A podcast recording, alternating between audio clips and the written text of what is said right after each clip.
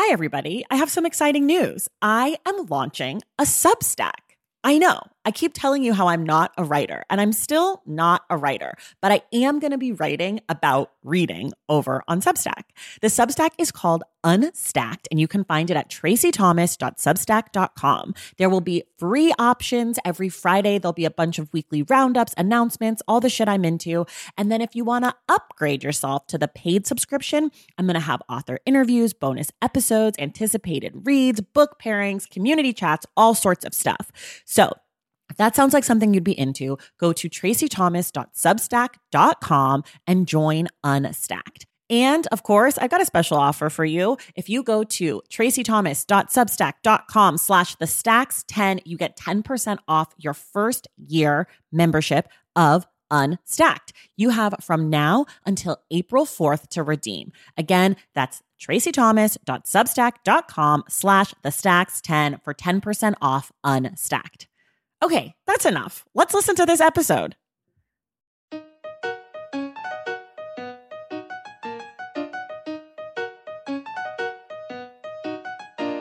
Welcome to The Stacks, a podcast about books and the people who read them. I'm your host, Tracy Thomas, and today I am joined by National Book Award finalist Brandon Hobson to discuss his new book, The Removed. Today we talk about the pressures of writing a book after critical acclaim, combating stereotypes against Native Americans, and following one's passions towards a career.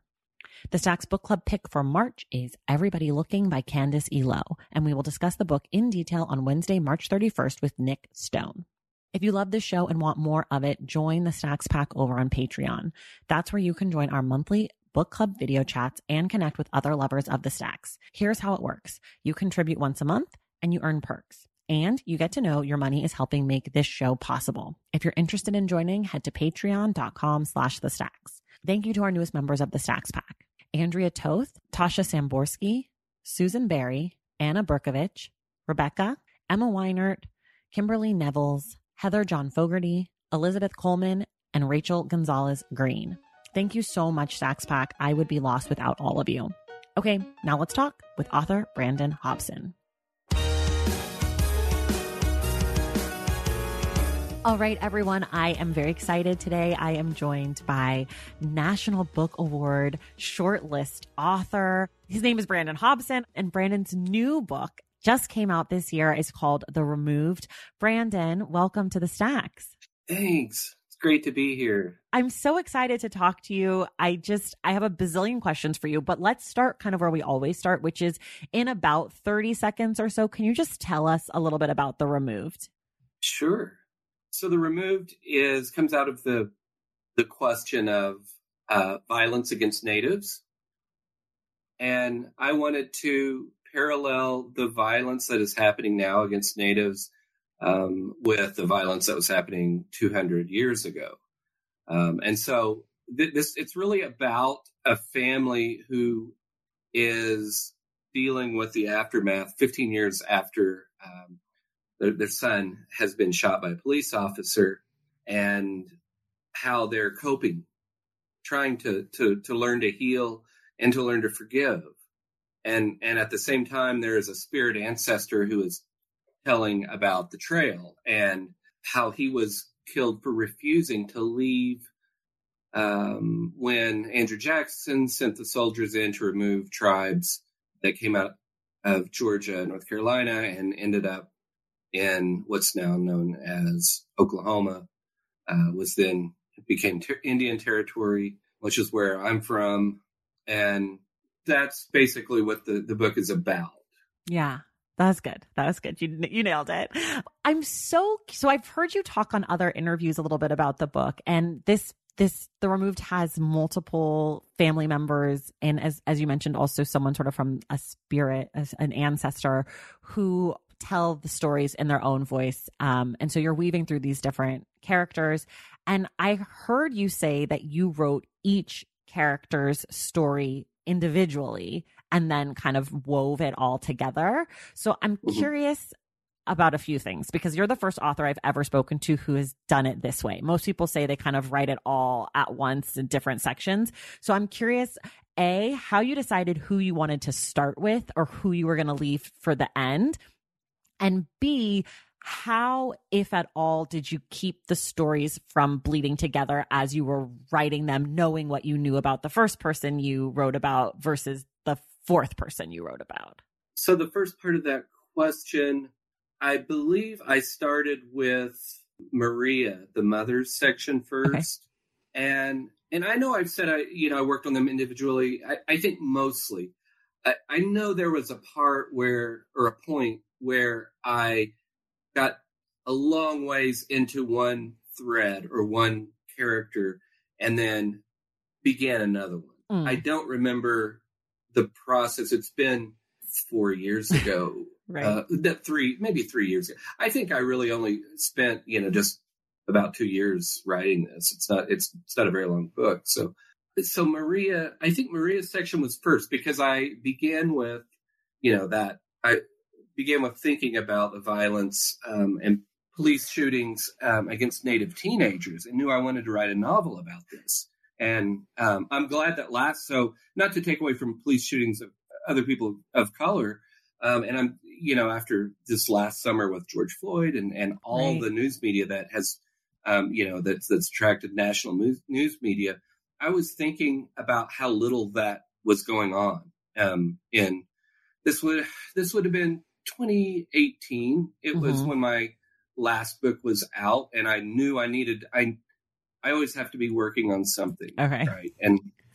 And so I immediately jumped into the idea of just at least start drafting something, right? And so I'd been reading about that, and so I started Maria's sections as a mother and her husband Ernest, who has Alzheimer's, and just kind of playing around with them, this question of how are they healing? How are they still coping 15 years after their son had been shot? And so, that's when I started drafting all that and really, from Maria's perspective. Actually, it started out in third person. I was writing those Maria's sections early on, the mother's in third person. I later switched them to first. Right. Well, it was how you sort of like kept the characters' own experiences separate as you're writing them from one another. Yeah, really. It, doors opened along the way. Mm. I knew that, that I was writing Maria's section, and then I thought that I want, this needs to be a family. Mm-hmm. So, then Sonia, I believe Sonia's came next. And then Edgar and Chala. I although early on I knew I wanted to incorporate some of the old traditional Cherokee stories into a novel, and I knew I was thinking about how can I thread together these ideas of violence from 200 years ago with paralleling with the violence that's still happening today by the authority, right? Police. And that, that was all beginning. But I think the more I started writing about the family, the more excited I became about, rather than just having a background, sort of a, flashback, going back and jumping back and forth in time. I wanted to do it different. I wanted to do it in a, what I hope is a more unique way or artful way, which is to have these epistolary sections where Chala is speaking to his son, and they were both killed, for refusing to leave the land. And I wanted to have him sort of tell his son traditional Cherokee stories, and also about his manifestation into what becomes a spirit as he watches the trail, the migration begin, and sees all the suffering and, details and the sickness and disease and cold winter. And that became a very exciting way for me to try to, after I'd written the family story, to go back and thread in Chala. Right. To kind of like bring it all together and like make, make it, not make it make sense, but make it have a greater historical resonance. Yeah, exactly. Because I wanted some history in there, but again, I wanted to do it in a very unique way. Right. And in a way, it's not really a traditional way of writing a narrative, is to sort of bring in the spirit voice. But, you know, I look at this as sort of post-colonial novel. Hmm. And I also look at it as the type of fiction that I am interested in. To me, some of the best fiction feels like a work of art.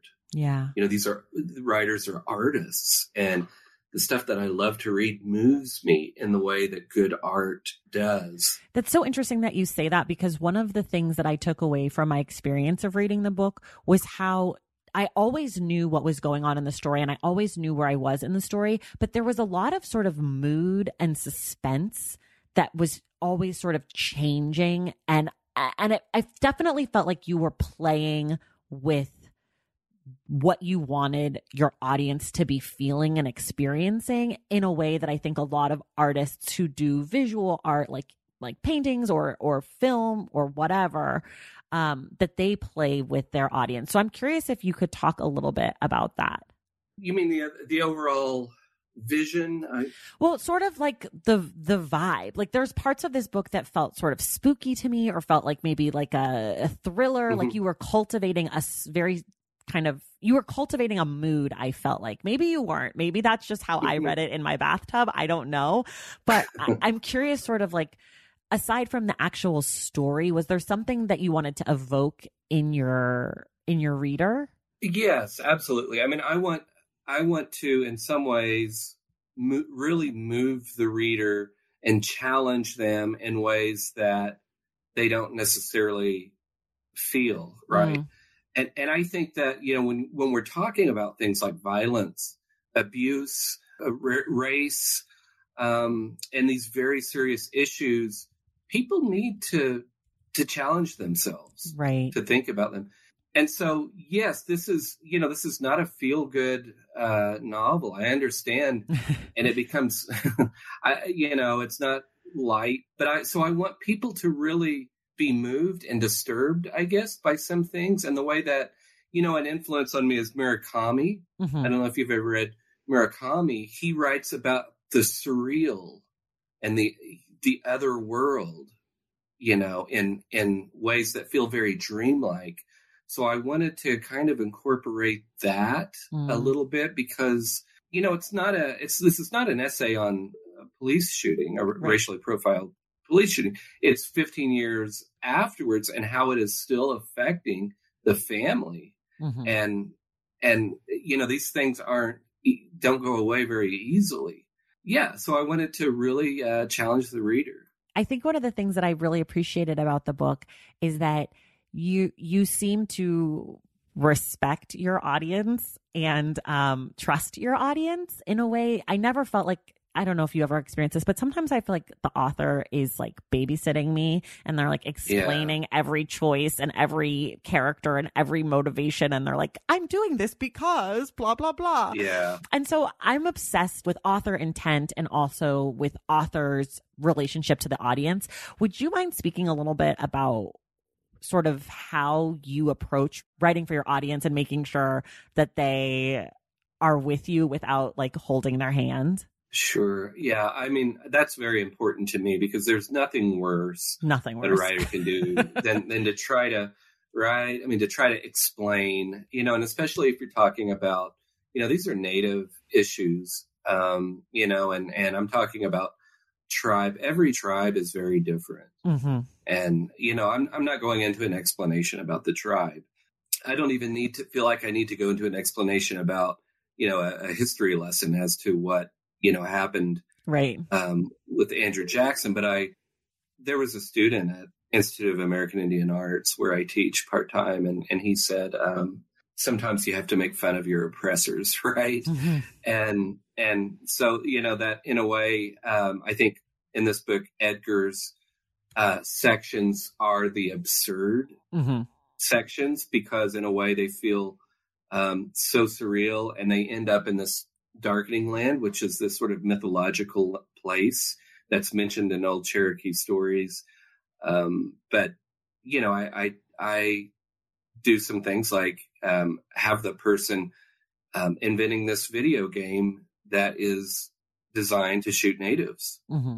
right? That is on one hand feels very racist and absurd, but then again, look at what's going on in our world right now. Right. And And, you know, and that his friend, you know, there's some absurd, like, you know, his friend is named Jackson Andrews. Right. You know, right. So it's done in an absurd way, but I'm trying to show that the absurdity is not so different than the normal. Right. What we're dealing with. Right. Right. Yeah. I mean, it's like a little satirical in those sections. Like, mm-hmm.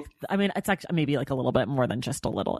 There's definitely some satire in those sections, in the Darkening Lands, and yeah, especially with the video game Manual, right, which the torturous radioactive mud pit, and in parentheses, you know, TRMP, right, and you know, there's some little sort of fun satirical things, yeah, right. You mentioned how, like, you know, this book is not fun and it's not, you know, you're trying to evoke a certain response or feeling in your reader. Are you as a writer able to find joy in writing, or is it really difficult to write a story like this? I always find joy in writing.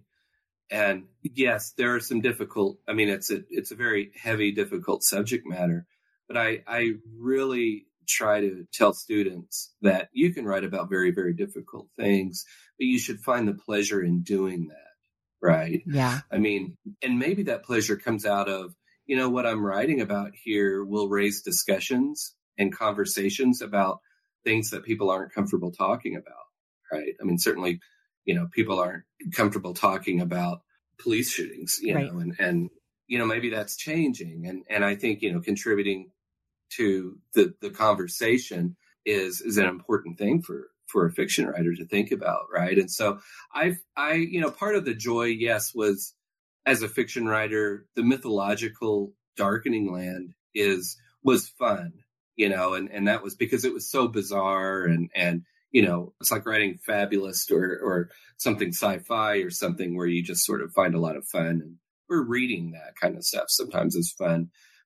But, you know, the pleasure that I get from writing like Sonia's sections or Maria's sections is more along the lines of really getting inside the head of a character that is nothing like me, yeah, and showing, you know, trying to show what it's like for a mother who has lost her teenage son to a shooting and watching her husband, you know, become more and more forgetful from his Alzheimer's. What is that like?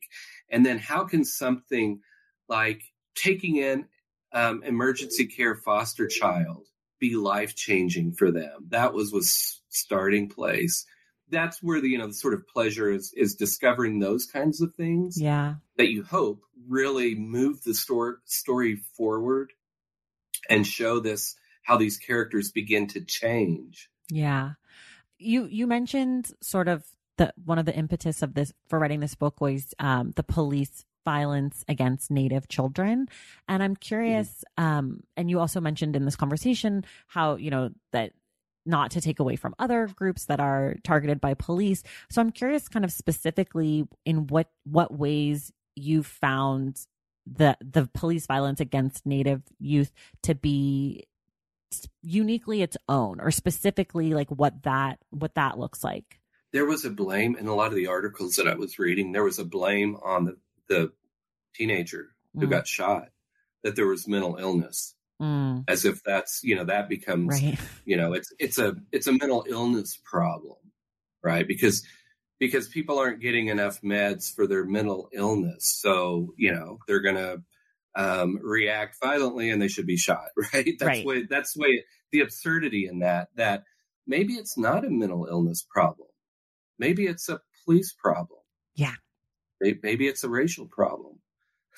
Right. Yeah. So, I mean, that to me, you know, it is really just, you know, jaw dropping that I was reading these articles and they were blaming this, you know, on mental illness. Is there a mental illness problem in the United States? Of course there is. A lot of people, right? I mean, but I, you know, it just felt really, really unfair to those kids who have died to say that really the reason they got shot was because they weren't getting, or they were suffering from mental illness. Right. That seems very, very unfair to me. Yeah, I mean, it's totally unfair, and it's, you know, a way to avoid having to take any responsibility for any actions, which is something that we see so commonly with white power, or white people in power. I'm also curious, I guess, because this book, you said you started in 2018. We're now in 2021. In the summer of 2020, we had this sort of racial reckoning where white Americans started to deal with their understanding of race, I guess, allegedly in a different way, which we can talk about, I mean, on another podcast. But I'm curious, as someone, you know, because I think not only was it about white people's relationship to Blackness and anti-Blackness and other people of color's experiences, but I do think there was also sort of a call to reckon with the ways that Native people have been abused also. And I think that was brought into the conversations in a lot of circles that I have been a part of. So I'm kind of curious in what ways this book was there any, like, I want to change something? Was there any, like, feeling of, I wish that this could be here, or a connection to the, you know, any sort of connection or change that you felt like because of what happened over the summer? Well, really changing the stereotype, right? Since the summer, it feels like, you know, people are having conversations now, which is great. And, you know, it feels more hopeful, I think, you know, than it used to. But I was thinking more about, I mean, in terms of this book, trying to get away from the stereotype of how Natives are labeled as savage, right? Is an old term that's used a lot. And Hollywood seems to me to be, and I hope this is changing, but they seem to be very interested in wild people, portraying them as, you know, these sort of outsiders, and, you know, having a very stereotype image, which is, I think, you know, ridiculous. I hope that it's changing. Sure. Tommy Orange had this fantastic novel, talking about the urban Native, of course, that I hope that stereotype will slowly change, go away, that, you know, that people can start to see Natives as normal, regular people. And also, you know, Natives are often defined by how much blood quantum, and how they look a lot, you know, and that comes out of, you know, the whole thing, this colonization culture comes out of, you know, like my struggle of sort of wondering, am I Native enough to write about this? Or am I Native enough, you know? And who has the answer to that? Who decides that? Is that a you thing? Like, do you decide when you're Native enough for yourself, or are you waiting for someone to like, those are, you know, and I'm certainly not the only person to, of course not, to face that, you know, and because I think it certainly probably happens, you know, among other people of color, right? Sure. Certainly. Yeah. But it's, you know, it's so problematic, and that comes out of that colonization of here's the way it is and here's what you can't do. But also, so, I think, don't you think it also comes, in addition to that, it also comes from that not wanting to take white people not wanting to take responsibility for their actions. And so they want to be able to project some sort of culpability on the victim. So if you're not Native enough to tell this story, therefore the story does not get to be told, because you don't get to tell it, because I, person who has, you know, victimized your people, have now decided that you actually aren't even one of those people. So how dare you tell this story about how I'm a bad guy, you know? Yes, absolutely. Oh man, you said that so beautifully. I think about this stuff all the time. Yeah. Yes, write that down. Okay. I've got it recorded. I can transcribe. Yeah. No, that is absolutely spot on. Absolutely. Yeah. Okay, well, let's take a quick break, and then I want to talk more with you about your process. Taking care of your health isn't always easy, but it should be at least simple. That's why for the last 3+ years, I have been drinking AG1 every day, no exceptions. It's just 1 scoop mixed in water once a day, every day, and it makes me feel nourished and strong enough to tackle whatever else might come my way. That's because each serving of AG1 delivers my daily dose of vitamins, minerals, pre and probiotics, and a lot more. It's a powerful, healthy habit that's also powerfully simple. The nutritional insurance that AG1 provides has been vital to keeping me productive and focused. It helps me cover my bases in just about the time it takes to fill a glass of water, scoop in one scoop of AG1, and then drink it. So I don't know, 75 seconds? With the perfect mix of vitamins, probiotics, and nutrients from whole foods, I'm not stuck trying to assemble it all by myself, which would have considerably worse results.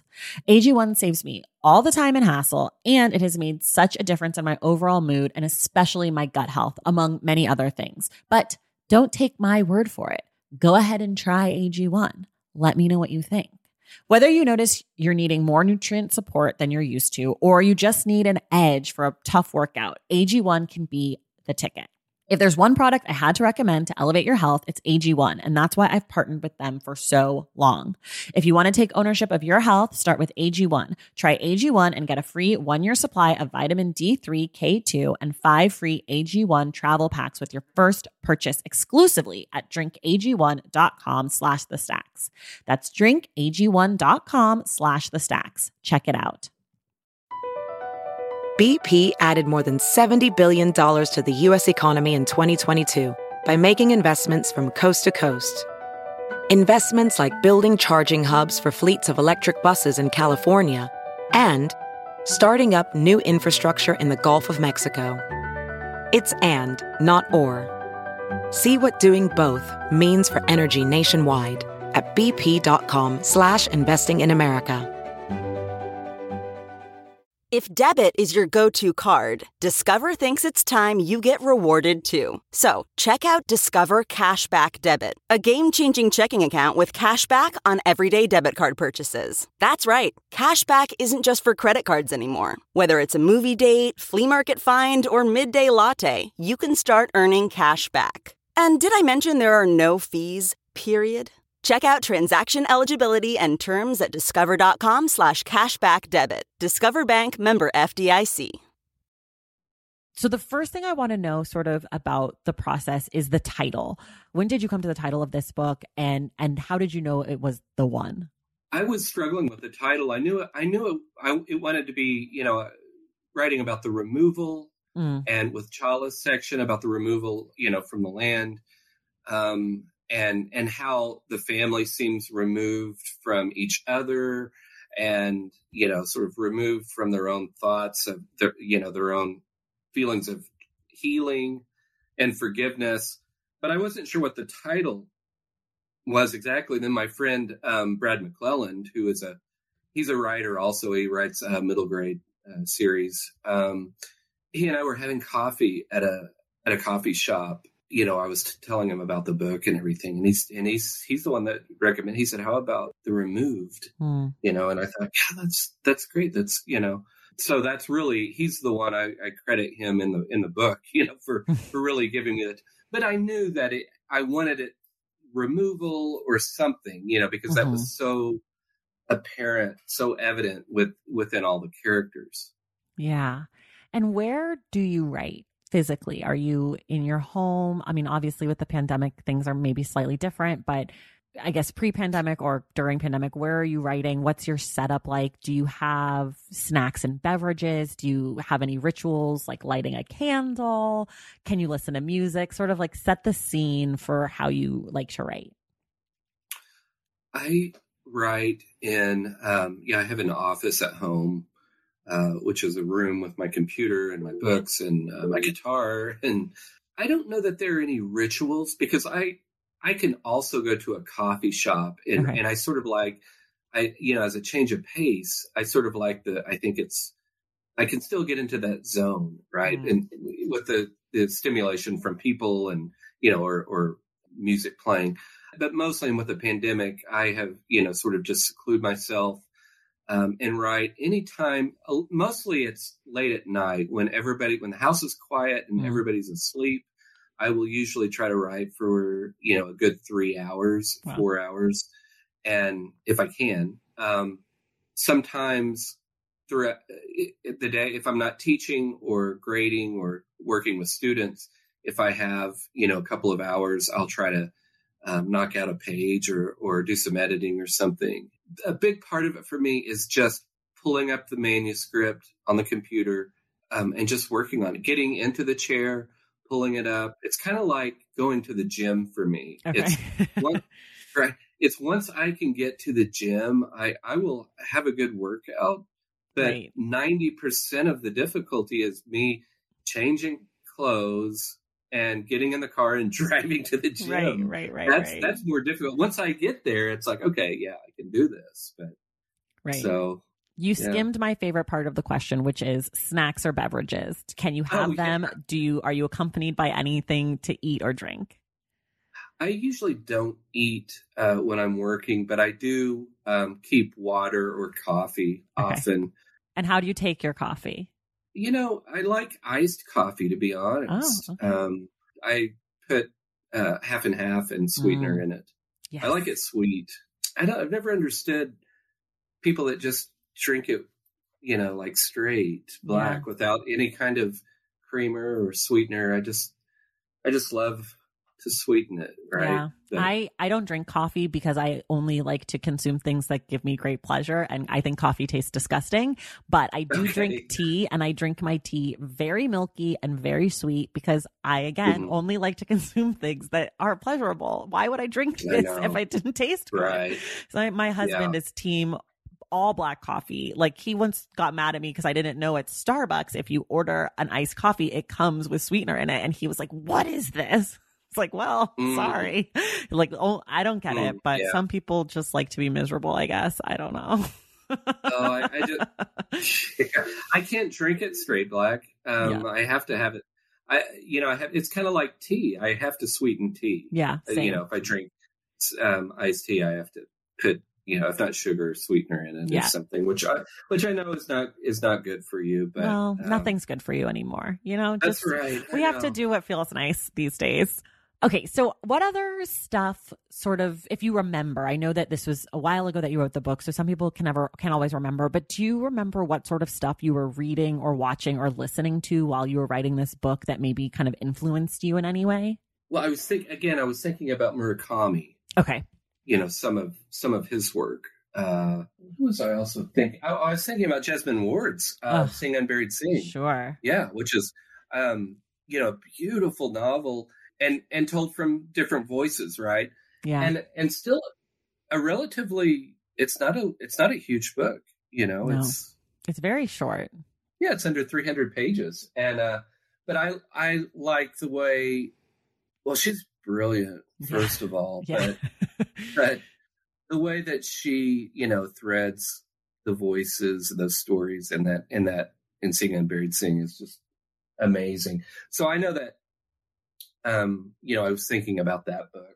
Yeah, when I shared my sort of little mini review online of the book, someone commented, "This sounds a little bit like Sing, Unburied, Sing," and my first reaction was like, "No, it's not." And then I was like, actually, these books are definitely in conversation with one another, because there's the history, and then there's this one family, and it's the multiple perspectives, and there's sort of the surreal. Like, they are sort of like book cousins, maybe. Well, that's an honor that I can be, you know, compared to her at all. You know, I think she's just an amazing, brilliant writer, But I think it's probably, you know, an influence on this book and on me. Yeah. One of the other things in this book is that Maria, the mother character, is a recently retired social worker. And I'm pretty sure I've heard that you were a social worker at one point. When did you decide to make the transition from doing social work into becoming a writer? Well, I was a social worker for 7 years. It was from the time I was 29 to 36. And but I was writing before then. You know, since I got to college, I really fell in love with it and started writing fiction. But I've always been writing. It's just that those 7 years, you know, my mom was a social worker and is retired now. And it was it was kind of a job that I fell into because at the time I really needed a decent job that had benefits and you know, I think social workers are just, it's are like teachers and that they're underpaid and for right. the amazing work that they do and the things that they see. And I decided I left because I wanted to pursue my PhD, and I really wanted to follow my passion, which was to write, to really focus on writing and also teaching. And I knew I had to get a PhD. I didn't apply for an MFA. I just went on for the PhD. I already had an MA. And you're like, I need to get that big degree. Well, it's just, I mean, it was just more convenient because I was right there in Oklahoma. Sure. And okay. Yeah, at the time, our oldest son was about to be born, and I didn't want to do a big move. And so it was, yeah, just really following much more of my passion. And I still have this soft place in me, you know, to help people and to help, especially teenagers. You know, I grew up in a town that was, in parts, it was, you know, a little bit rough. And, you know, I had a lot of friends and, you know, who struggled and various things in their home. And, you know, it's just always been a part of my life and my mom's life. And so, but I just wanted to go on and follow my passion, really. Was there anyone who inspired you to be a writer, or how did you know you wanted to write? I took an introduction to literature class, and at the same time I was also deciding what I wanted to major in. And I knew, I was like, well, I like to read, you know. I wasn't really sure, but that introduction to literature class, when I had some contemporary literature in there, really got me interested. So I enrolled in an introduction to creative writing, and I just really, really loved it. I just thought, wow, this is so much fun. I love this. And then when I did my master's, I took a class with Stuart O'Nan, who is a novelist, and he was, at the time, he doesn't teach anymore, but at the time he was a visiting professor, and I took a couple of writing classes with him. And once I took those with him, it really opened up all this amazing, like, he was the one that sort of opened up this amazing world of writers I had not heard of. Yeah. Since you have a PhD, which is very fancy, this question is extra important. So think carefully. What is the word you can never spell correctly on the first try? Ooh, wow. You may have to pause. Let me think for just a second, because I know that there's one that I come across a lot. Resilience, maybe? I believe it. That's a hard one. Yeah, because I don't know if it's ANC or ENC. It's ENC, isn't it? Resilient, ENCE. You're truly asking the most wrong person. I was going to say wrongest, but that's also not a word. So I can't spell any word correctly on the first try. So resilience, who knows? It could be I or E, maybe A. I don't know. It's a great question. Yeah, yeah. Yeah, I know. I come across those words that, you know, I'm that end in ANC or ENC that I tend to, you know, wow, I know I'm going to think of one, because I know there's one really word that makes me feel very dumb I've come across. I just can't think of it right now. That's okay. I feel like resilience is very good. I'm curious, you know, you've written a bunch of books, and your book before this one, Where the Dead Sit Talking, was shortlisted for the National Book Award. And how do you follow up something like that? Like, how do you navigate that yourself? Yeah, that book didn't get a lot of attention until it was shortlisted for the National Book Award. It was not reviewed in very many places. It was published by an independent publisher, you know, Soho Press. Good distribution through Penguin Random House, but was not reviewed, didn't get much attention at all until, you know, I was just absolutely floored to be long listed. And then when it became a finalist, I just couldn't believe it. But I part of it is, you know, I have other books earlier that are small press that I'm just sort of not used to any kind of pressure, I guess. It's like, well, I'm just going to do this. If people pay attention and read it, they do. I think what becomes paralyzing for a lot of writers, and maybe a lot of writers who have big debut books that get, you know, really big New York Times reviews, maybe wins big awards. As a, you know, publishing is always big on debuts, it seems like. And really, I wonder, I don't know, but I wonder if that's not paralyzing to a writer to think, now my second book is going to immediately be the follow-up's going to not be nearly as good, right? That seems to me like a lot of pressure. Right, the more we build up a debut novelist, but I don't know. I can't speak to that because I was not. My first two books, you know, are just, you know, not really even in print, and not many people have read them. So, you know, when this one, when Where the Dead Sit Talking, you know, got some attention, I was very excited. And so I don't think that it really put any pressure on this for me because, you know, it's not like I ever got much money or anything. So, I mean, I'm just trying to do what I find pleasurable. Right. Yeah. That's sort of nice. Yeah. Yeah. I think for a lot of people, the success or the acknowledgement or the critical acclaim or whatever you want to call it can be paralyzing, whether it's their first book or their fifth book or whatever. But it's nice to know that you feel like, you know, I'm just going to write my book, see what happens.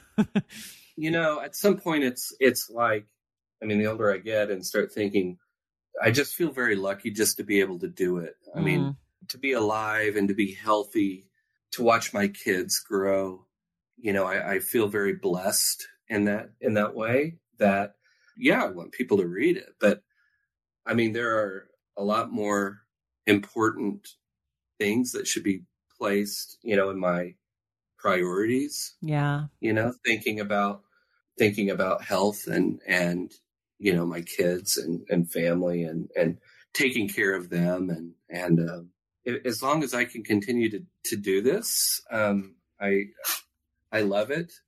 Even if, you know, everything I wrote from this point on, nobody ever wanted to read, I would still be writing because I think a big part of it is, you know, writing for myself. And I think, you know, maybe where writers get sort of blocked is when they worry too much about thinking about the readership.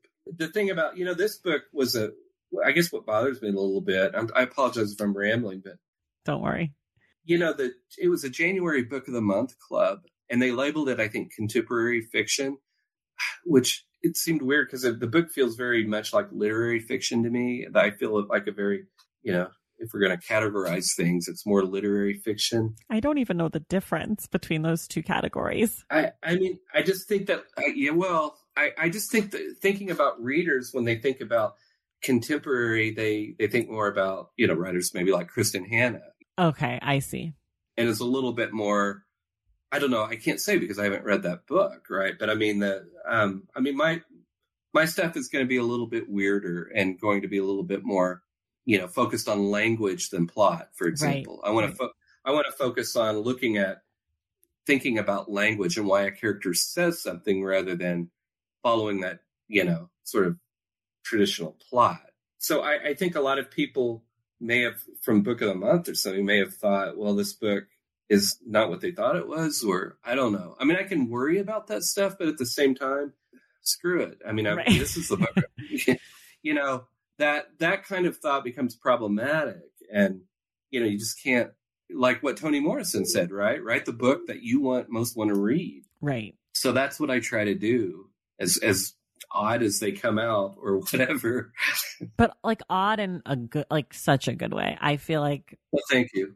I don't know if I would use the word odd. I think your book is so good. So I don't want you to diminish it to my audience, because I don't want my audience to think that it's odd and have a negative connotation. It's very good. You need to talk nicer about your books. I know. Yeah. I'm all about self. Oh my gosh, I feel you. I'm the most self-deprecating person, but I don't like when authors talk bad about their books that I liked, because then it makes me feel like I am weird, and I don't like to feel weird. Just kidding. Thank you for that. It's I just like to do different stuff, right? Yeah. But I love it. You know, I love doing what I want to do. And well, I think that's what makes your book so good and interesting is that they're very clearly something, you know, like there is clearly a point of view and an artistry to the work. And it's not, you know, trying to be anything else. It's unique and authentically itself, whatever the thing is, it is, which I think, you know, is unfortunately rare in literature, because I think so many people are worried about fitting in a specific box or whatever that is, or feeling like they need to be marketed one way or the other. And I feel like what I appreciated about The Removed was that I was struggling to figure out what it was, and I never once had a problem with that. Like, it was part of the reading experience to be like, where am I now? What's happening now? Like, what does that feel like? What does that mean for me or to me? And how is that changing? And that's a really thrilling experience for a reader, especially when the book, it doesn't have a ton of plot, you know, like, I mean, there's a lot of stuff does happen, but to be able to evoke that in a reader without having a lot of like things happening is really very cool. At least that was my experience of it. Well, thank you. I mean, part of the fragmented language and some of the, you know, the things I was doing with, you know, jumping around points of, you know, different voices and so forth, you know, is intentional and a focus on that, you know, on how disjointed things feel out there in the world when people are shooting. I mean, you know, not everything is perfectly aligned. Right. And, you know, so. Yeah. Okay. So for people like me who really enjoyed your book, and we will refrain from mentioning Sing, Unburied, Sing again, but for people who love your book, what are other books that you recommend to them that maybe are in conversation? Obviously, they don't have to be the same, but books that you feel like kind of speak to what you've done with The Removed. My friend Kelly Jo Ford's Crooked Hallelujah is a native. She's a Cherokee Nation citizen, as I am, enrolled, and but it's more of, you know, a book of it's more of stories, a novel and stories about mother-daughter relationships. But I think that they still speak to the experience of natives and displacement, those same kind of themes that I'm interested in. That's awesome. I have that book. I have not read it yet, so I need to pick it up. And I guess I have just one more question for you, which is, if you could have one person, dead or alive, read The Removed, who would you want it to be? I wish Michelle Obama or President Obama, Barack Obama, would read it. I would, the one of those two. Yeah, one of the Obamas. That would be my answer every single time to this question. Anyone who answers anything that's not an Obama, I'm like, what do you mean? Oh my gosh. A dream. Yeah. A dream. Oh my gosh. Well, Brandon, thank you so much for your time today. For everyone at home, the book again is called The Removed. It's by Brandon Hobson. Brandon, thank you so much. Thank you, Tracy. It was an honor to speak with you today. Thank you. And everyone else, we will see you in the stacks. Thank you to Brandon for being my guest today, and thank you to Caitlin Mulroney-Liskey and Rachel Sargent for making this interview possible. Remember, the Stacks Book Club pick for March is Everybody Looking by Candice Iloh. We will be joined by Nic Stone for that discussion on Wednesday, March 31st. Please make sure you're subscribed to The Stacks wherever you get your podcasts, and if you're listening to us through Apple Podcasts, be sure to leave a rating and a review. For more from The Stacks, follow us on social media at The Stacks Pod on Instagram and at TheStacksPod_ on Twitter, and check out our website, TheStacksPodcast.com. Sebastian Alcala is our sound editor and producer. Our graphic designer is Robin McCrite, and our theme music is from Tegirages. The Stacks is created and produced by me, Tracy Thomas.